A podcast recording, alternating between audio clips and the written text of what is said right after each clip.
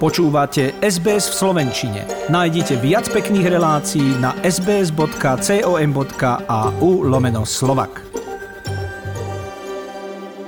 S nástupom zimy sa v Európe zvyšuje aj počet pozitívnych prípadov ochorenia COVID-19. Svetová zdravotnícka organizácia varuje, že do marca môže v Európe na tento vírus zomrieť ďalších 700 tisíc ľudí. Ministri Európskej únie sa stretli v Bruseli aby prediskutovali krízové riešenia, v rámci ktorých sa ráta aj s podávaním tretej, dodatkovej vakcíny. Štátny tajomník Nemeckého ministerstva zahraničných vecí pre európske záležitosti Michael Roth pritom poukazuje na vedecké štúdie, podľa ktorých je dodatková vakcína účinná a zvyšuje celkovú efektivitu očkovania. Zároveň by mohla byť riešením aj v otázke dĺžky platnosti európskych covidových pasov, ktoré ľuďom umožňujú voľný pohyb v rámci Európskej únie. Wir haben ja neue wissenschaftliche Erkenntnisse, das ist ein großer Erfolg. We have new scientific findings that boosting is a great success. Yes, booster shots are the order of the day. Boosting is not just a refresher, but the scientific studies show that the effectiveness of the vaccination increases again significantly. This also raises the question of the digital certificate regarding the period of validity of vaccinations. Here too, we have to make adjustments so that we can help as many people as possible to move freely within the European Union. V Nemecku evidujú 5-percentný týždenný nárast pozitívnych prípadov, čo vyvolalo toto strohé varovanie ministra zdravotníctva Jensa Špána. Doslova povedal, že to vyzerá tak, že, citujem, do konca tejto zimy bude takmer každý v Nemecku, ako sa cynicky hovorí, alebo zaočkovaný, alebo uzdravený, alebo zomrie. Wahrscheinlich wird am Ende dieses Winters Probably by the end of this winter, pretty much everyone in Germany, it has sometimes been said somewhat cynically, will have been vaccinated, recovered or died. Minister Špán zároveň jasne povedal, čo chce, aby obyvatelia robili cez Vianočné sviatky.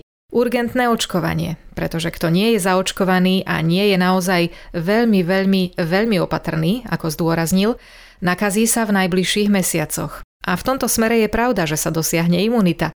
Otázkou však je, či očkovaním alebo infekciami. A my dôrazne odporúčame očkovanie, uzatvára nemecký minister. Und deswegen empfehlen wir ja so dringlich die Impfung, auch die Erstimpfung weiterhin. We are recommending vaccination urgently, even the first vaccination, because whoever is not vaccinated will get infected without protection in the next months, unless you really take very, very, very good care in every situation. And in this respect, immunity is always achieved. The question is whether through vaccinations or through infections. We strongly recommend the vaccination pathway. V Holandsku zúfalstvo prinútilo krajinu začať prevážať pacientov z COVID-19 cez hranice do Nemecka, aby zmiernili tlak na svoje nemocnice. V útorok tam zaznamenali viac ako 23 tisíc nových prípadov a 30 úmrtí. Zatiaľ čo v Česku pribudli nové opatrenia, ktoré sa týkajú len neočkovaných. Tí už nebudú môcť navštevovať reštaurácie, kaderníctva ani žiadne verejné podujatia, a to ani s negatívnym výsledkom testu.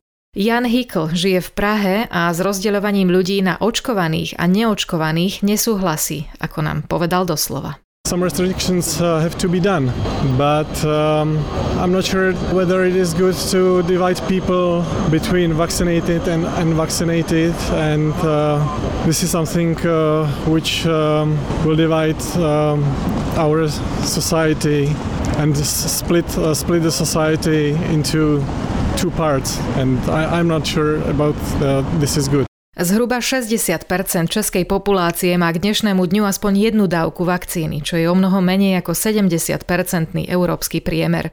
Ešte nižšia miera zaočkovanosti je doma na Slovensku. Sme treťou najmenej zaočkovanou krajinou spomedzi 27 krajín Európskej únie. A nemocnice stoja pred humanitárnou krízou.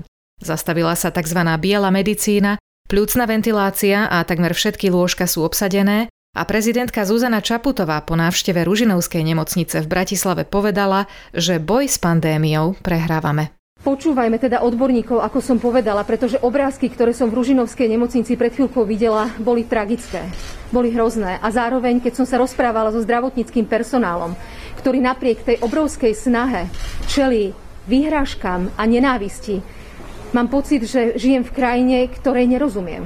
Ako je možné, že v súčasnej situácii, keď zomierajú ľudia na základe, aj na základe bludov, na COVID, Ešte stále tu máme nenávisť voči tým, ktorí nás zachraňujú. Toto považujem za absolútne nefér.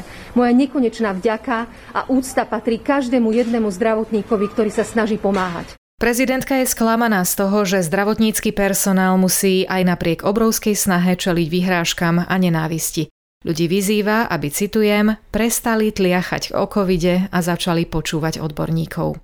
Aby počty pacientov v nemocniciach ďalej nestúpali, vláda po vášnivých rokovaniach nariadila pre celú krajinu núdzový stav a zákaz vychádzania, ktorý platí pre všetkých, očkovaných aj neočkovaných. Začal sa dnes o polnoci a potrvá dva týždne alebo aj dlhšie, ako hovorí premiér Eduard Heger. Núdový stav, ktorý bude v maximálnom rozpetí 90 dní. Môžete si to interpretovať ako 3, 4, 5, 1, 2, je to jedno, proste 2 týždne je minimum a po 10 dňoch prehodnúť. Takýto tvrdý lockdown nebude účinný, tak to je fenomén sveta. Školy zostávajú na teraz na Slovensku otvorené, avšak študenti sa budú musieť pravidelne testovať. A najnovšie čísla na záver. Od včera na Slovensku pribudlo 10 315 nových prípadov a 71 úmrtí. V nemocnici je momentálne 3200 ľudí a aktuálna miera zaočkovanosti je necelých 47,5% Páči sa mi? Zdieľajte, komentujte, sledujte SBS v Slovenčine na Facebooku.